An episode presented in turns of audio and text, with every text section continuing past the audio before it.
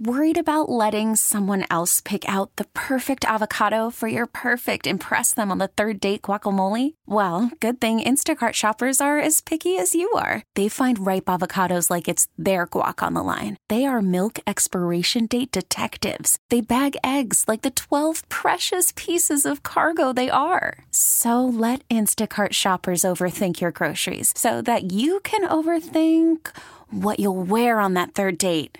Download the Instacart app to get free delivery on your first three orders while supplies last. Minimum $10 per order, additional term supply. Back in Philadelphia, it's the Game 4 edition of the Celtics Tonight presented by Lexus, which means as we wind towards its conclusion, it's our conversation with the head coach, Doc Rivers, brought to you by Harvard Pilgrim Healthcare, making healthcare work better.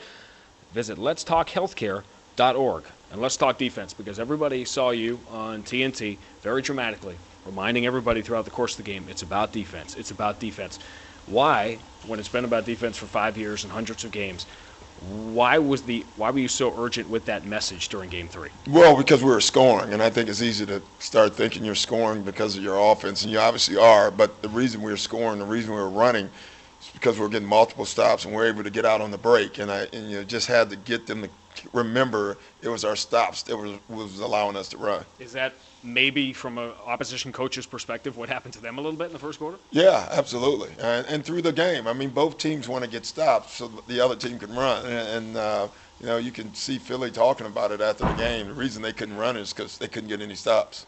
The transition numbers were phenomenal. The conversion percentage and transition opportunities in Game Three. When those numbers are so good, is something specific happening? Because obviously Rondo was scoring. Is that the first indicator? Yeah, that's the first. Well, again, it stops first. That's the first indicator. But then, secondly, is the fact that we're running with space. You know, and we got it. Uh, the transition points in a lot of ways. It wasn't just Rondo. It was Kevin early posts and uh, you know guys trailing back for for you know we threw the ball ahead a couple times to Paul so he could attack early.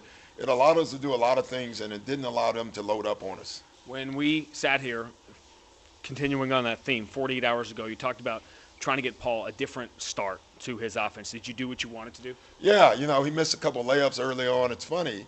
Uh, he really didn't score well in the first half. He was two for 10, but he had four offensive rebounds, and he just did everything else. And I thought that allowed him to kind of let go and just go play basketball. Was that the, the best game a player, a shooter, can have who only got one shot? Yeah, uh, really. I mean, and I, I, wish there was a value for spacing and, and guys getting shots. There was one play where Paul drove, and uh, the guy guarding Ray literally was he never saw Paul. I mean, they, he should have been in a defensive position, uh, but because Ray was on that side of the floor, it allowed Paul to get all the way to the basket. Uh, for people who don't know, tell everyone what Kevin Garnett did on his quote-unquote day off yesterday. Well, he did what he always does. He plays basketball. I mean, he went and shot, and you know that's what Kevin does, and he's a creature of habit.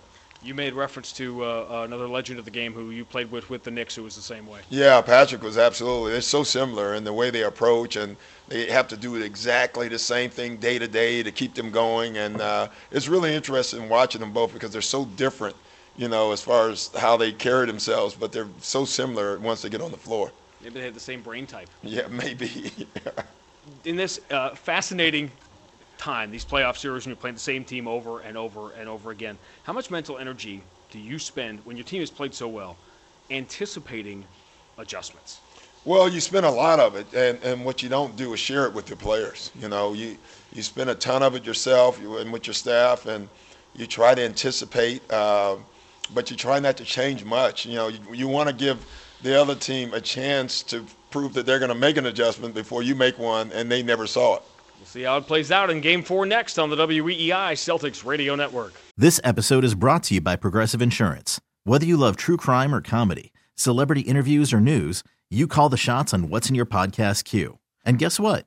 Now you can call them on your auto insurance too with the Name Your Price tool from Progressive. It works just the way it sounds. You tell Progressive how much you want to pay for car insurance, and they'll show you coverage options that fit your budget. Get your quote today at progressive.com to join the over 28 million drivers who trust Progressive.